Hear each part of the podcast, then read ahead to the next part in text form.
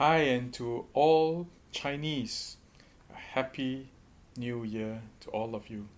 Well, we're still going to have devotions today because I think I'm enjoying it and I hope you are as well. So, no reason to stop. In fact, I think with the free time, it will be even more fun having devotions today. Well, I'll be reading from Matthew chapter 12, verse 1 to 21. Matthew 12, verse 1 to 21. Let's pray. Father, you love us so much. You give us rules, not that we, our lives should be ruled by them, but that we may find freedom, we may find goodness. Help us, Lord, to understand you even better, the way you are, the things that you do. And Father, we may love you even more as we find out how much you love us. We pray in Jesus' name. Amen. Matthew chapter 12, verse 1 to 21. At that time, Jesus went through the grain fields on the Sabbath. His disciples were hungry and began to pick some heads of grain and eat them.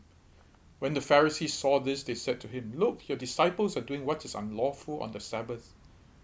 He answered, Haven't you read that David did what David did when he and his companions were hungry?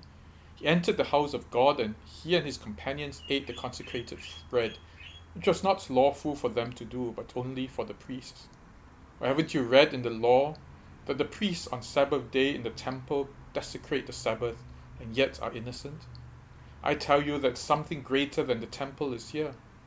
If you had known what these words mean, I desire mercy, not sacrifice, you would not have condemned the, the innocent, for the Son of Man is Lord of the Sabbath. Going on from that place, he went into the synagogue, and a man with a shriveled hand was there. Looking for a reason to bring charges against Jesus, they asked him, Is it lawful to heal on the Sabbath? He said to them, If any of you has a sheep and it falls into a pit on the Sabbath, will you not take hold of it and lift it out? How much more valuable is a person than a sheep? Therefore it is lawful to do good on the Sabbath. Then he said to the man, Stretch out your hand. So he stretched it out, and it was completely restored, just as sound as the other. But the Pharisees went out and plotted how they might kill Jesus. Aware of this, Jesus withdrew from that place. A large crowd followed him, and he healed all who were ill. He warned them not to tell others about him. This was to fulfill what was spoken through the prophet Isaiah. Here is my servant whom I have chosen, the one I love, in whom I delight. I will put my spirit on him, and he will proclaim justice to the nations. He will not quarrel or cry out. No one will hear his voice in the streets. A bruised reed he will not break, and a smouldering wick he will not snuff out, till he has brought justice through to victory. In his name the nations will put their hope. This is the word of the Lord. Thanks be to God. The disciples of Jesus were out on the fields picking heads of grain. They were clearly working in that sense, technical sense, on the Sabbath. And hence, when the Pharisees saw this, they were upset. Look, these people have just broken the Sabbath laws. They are wrong. Technically speaking, then, they were indeed doing what was wrong. They shouldn't have been harvesting grain on the Sabbath. But the question really is not about whether they did it wrong or not. The question was what is the purpose of keeping the Sabbath? Is the purpose of keeping the Sabbath that of honoring God? Or is it to rest? Why did God bring out or tell the people to observe the Sabbath? In Mark chapter 2, verse 27, in a similar situation, probably the same situation, Jesus, Mark records that Jesus said, the Sabbath was made for man and not man for the Sabbath. Now, what this means is that the Sabbath was made for man to rest and not that man must observe the Sabbath to honor God. If the Sabbath was made for man to rest, then breaking the Sabbath by gathering grain would not be a sin what would be sin is if man exerted himself and therefore could not have time to rest. Now, Sabbath is very important, But it is not important because it is to honor God. It is important because we all need rest. We cannot be working seven days a week. And so God mandated it. God didn't mandate it individually as to say you got to observe the Sabbath or I will punish you. Well, God did mandate it, but that's more for employers and perhaps for parents. You must give your servants, you must give your children a day of rest. And I'd like then to address parents. Many of our us parents fill our children's calendar seven days a week. It's five days in school, and then there's tuition and there's enrichment classes. Well, I must say the enrichment classes are good if your children really enjoy them and they're fun. But I must emphasize the need for a Sabbath.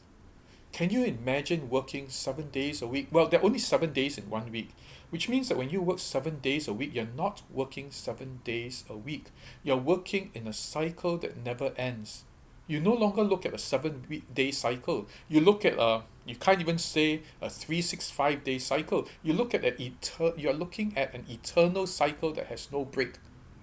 It's not if seven days. It's not three hundred sixty five days. It's an eternal cycle that has no break. What does that do to our psyche? What does that do to our children's psyche? There is nothing to look forward to. Monday moves into Saturday, and then Sunday is another day of work which moves back into a Monday. There is nothing for your children to look forward to or to rest or to recreate. And that's damaging, whether it's for your children, for yourselves, or for your servants and your employees. One cannot work seven days a week because there's no such a thing as seven days. It is perpetual. So I, my wife and I kept that very strictly with our daughter Kimberly. We made sure that she worked six days, and actually she worked only five in school. But there was at least one day where she could look forward to to rest, and that was her day. And so initially we chose a Sunday. She would come to church with us, and after that, she was free to do anything she wanted. When she was young, she chose craft. She would do some art and craft, not the usual structured stuff, but she would take trash bags and cut them into clothes. She loved creativity. So we let her do whatever she wanted. We would ask her, what, what, do you, what are you interested in? She would tell us, and then we would try our best to let her have it. As she grew older in secondary school, she went out with her friends and she formed a band, girl band with her friends, and every Sunday she would be at the house uh, jamming away. She loved that. But she was very strict about her Sabbath simply because she knew that she could not survive without a day of rest. Even when she went overseas to study, she would work six days, and on the seventh, she would go to church. And then after that, she would have her gardening. Um, there were these um, community gardens. She would spend the rest of the day gardening or she would spend it with a friend. But it was her day. And this was important for her frame of mind, for her sanity. It's the same for us. It's important for our sanity that there be a break every week so that in all that we do, we can look forward to that day when you don't have to be responsible, you don't have to carry the weight and to keep doing work. You can just rest and do the things that you love. That was what Sabbath was meant to be. Sabbath was made for man, not man for the Sabbath.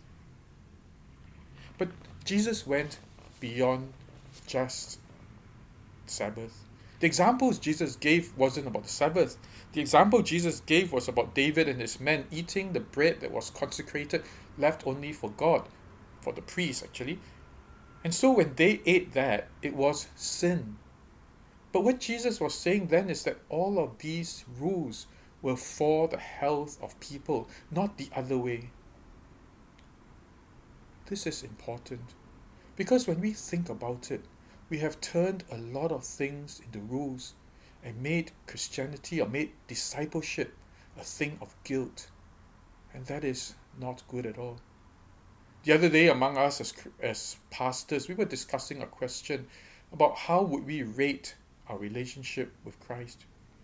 And it started about one pastor confessing that he wasn't doing his quiet time regularly, and then another and yet another. And it became a confession time of how little we did our quiet time, and each said it with a little bit of shame and lots of guilt. And I was thinking, well, I mean, is it is there anything to be ashamed of not to read the Bible? Is there anything to be ashamed of not to do your quiet time? Was the quiet time made for us to honor God? Or is it made for us that we might receive healing, that we might receive refreshment, that I do my quiet time as frequent as possible, not because I want to do my duty with God, but simply because I need it so desperately I need to know God's presence with me, and I do my quiet time. I spend my time with devotions because I want to know God so much more. So Jesus said, "No, learn what this means.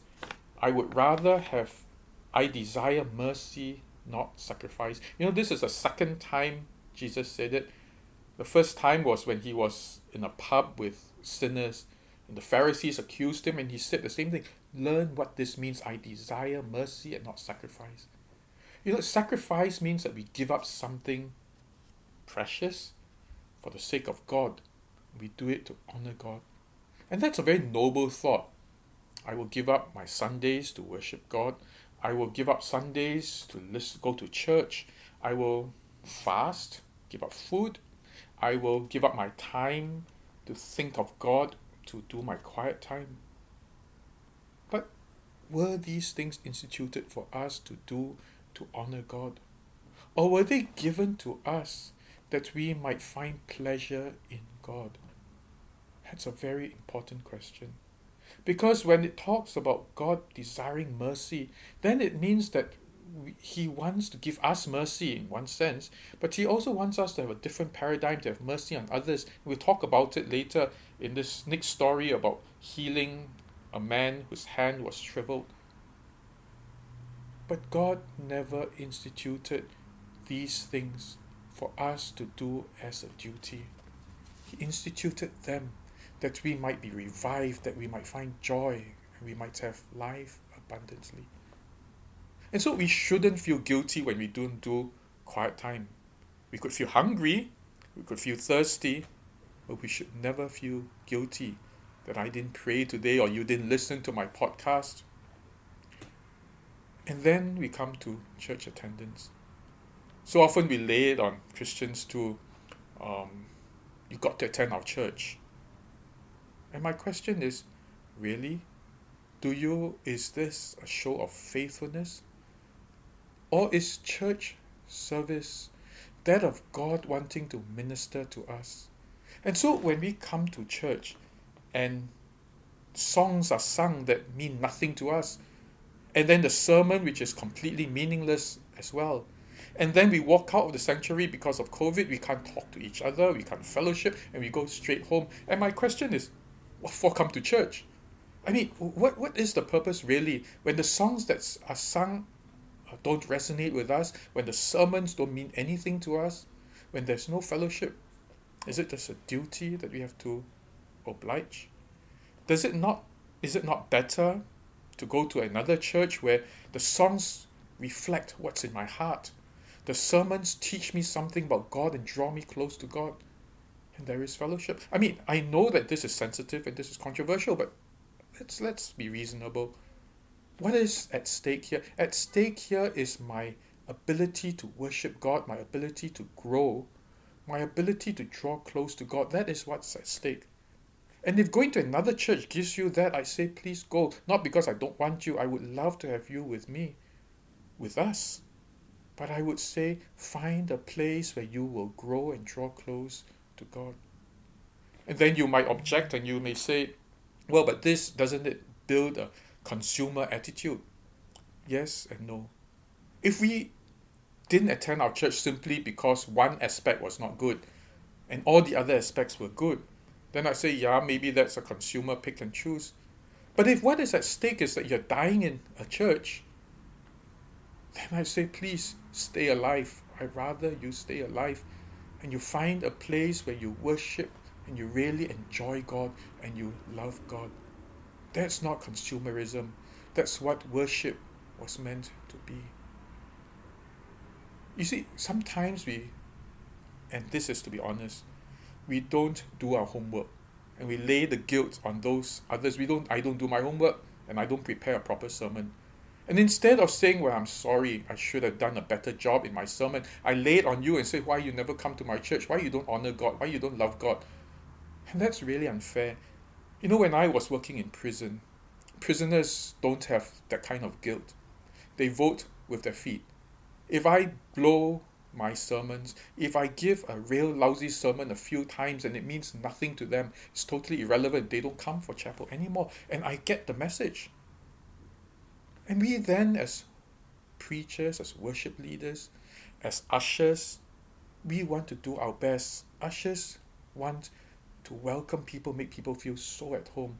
Worship leaders want people to resonate with God with the songs that they might truly worship from their hearts. Preachers need to bring God's word in such a way that people are in awe of God. People love God because they know how much God loves them. That's our duty.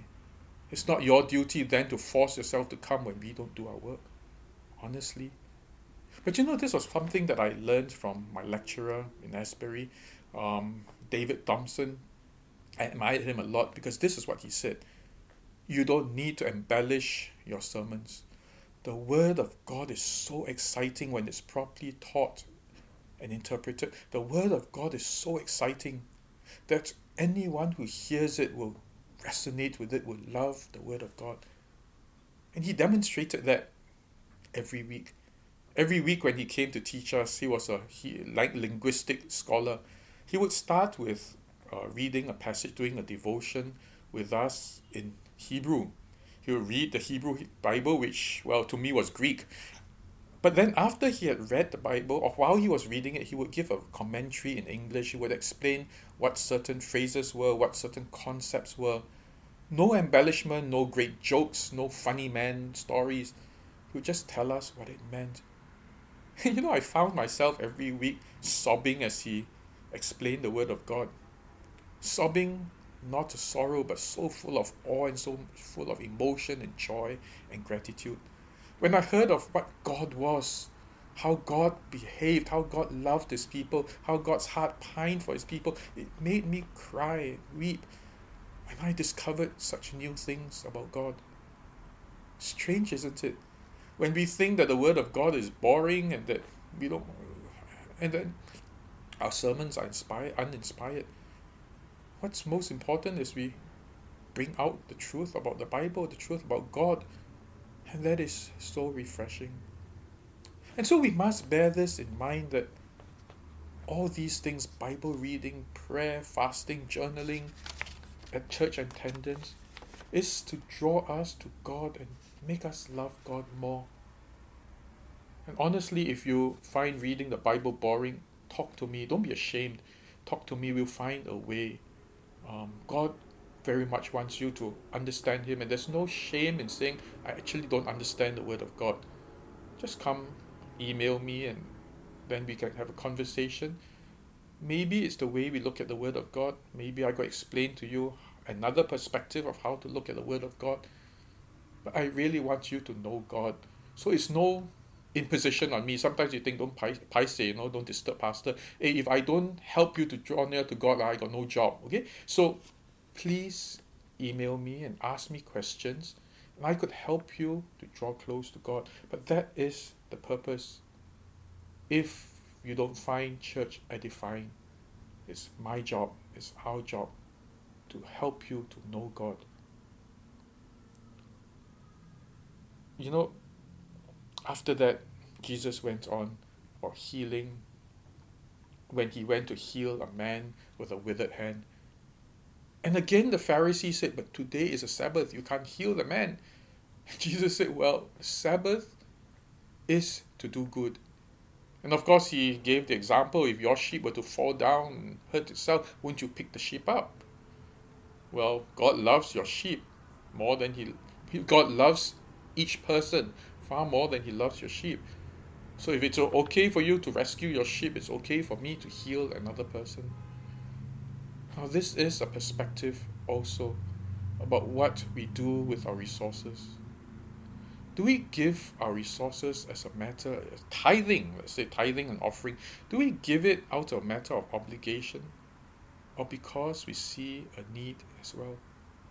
I tell you, if you were to see 10 hungry people and you want to use the tithe to feed the 10 hungry people, you wish you could give more, right? But maybe your salary is limited. Well, I'd so much rather you feed those 10 hungry people in fact, God treats the tithe very lightly, you know, not the way we do. He said, if you don't live in Jerusalem, what do you do? You take that tithe and throw a party. Throw a party to the poor, throw the party to your neighbors, and you yourself enjoy it.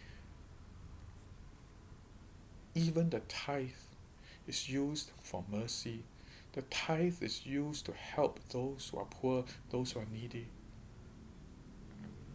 We do things not so much as a sacrifice, but we do it out of mercy, out of goodness. You know, just to give you an idea of how God looks at life and looks at people, it's not the way we have taught it that we do things as a sacrifice to God. God sees us so differently. In verse 20, it says, A bruised reed he will not break, and the smoldering wick he will not snuff out until the final day when he brings out justice. When you think about a bruised reed, you think about this nice lalang that has been cut into cut a little already, that is bending because it's broken. And our impulse, especially if you're a gardener, is to break it off and throw it away because it's half dead. And God says, even when it's half dead, He's not going to kill it. A smoldering wick, wick, a candle fire that's almost gone, might as well just put it out of its misery and even a smoldering wick God will not snuff out. Think of that analogy. Think of then what God's attitude is towards you. He knows your burdens, He knows how heavily laden you are, and He's not going to break you.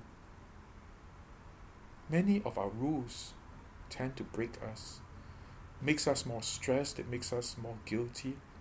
And the more guilt we feel, the more broken we are.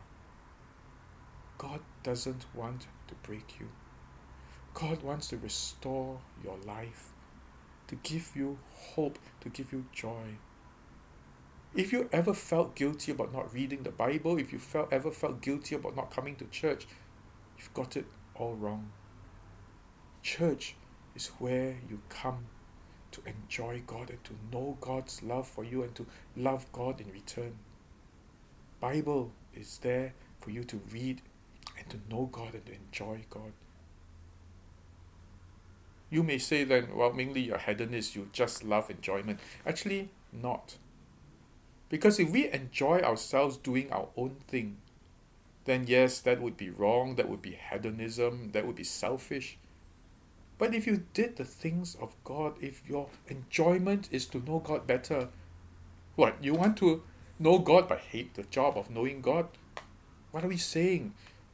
if we want to know God, the best way of knowing God is to enjoy knowing God, isn't it? Isn't that what God wants?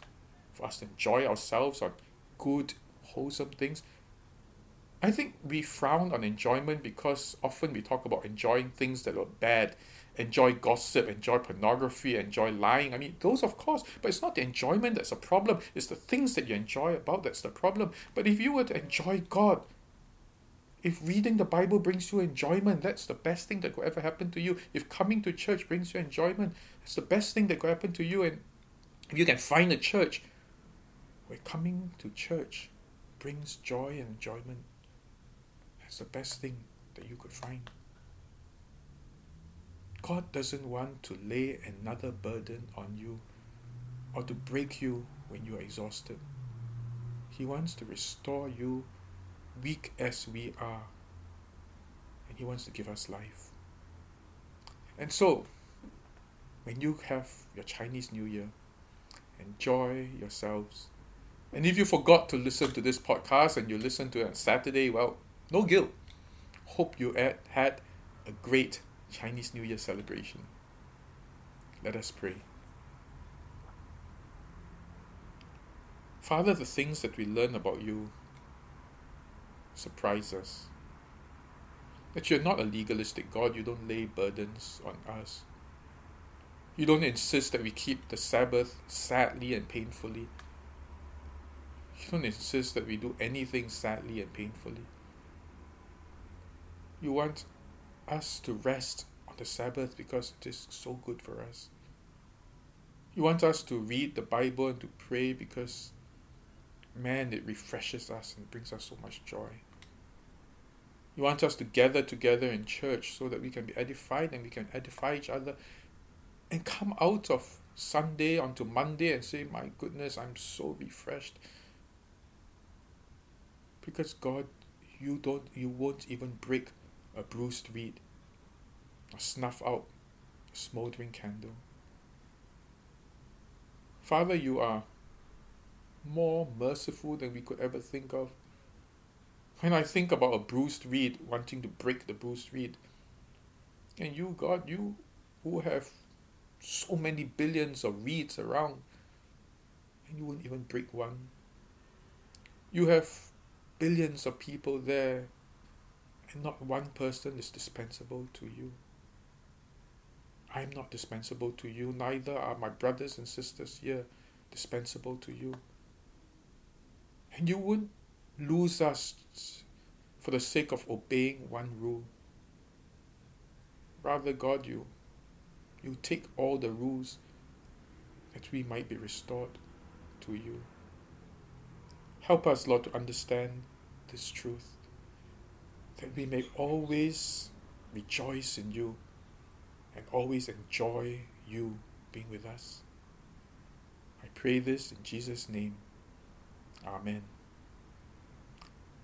I hope you have a really good Lunar New Year today.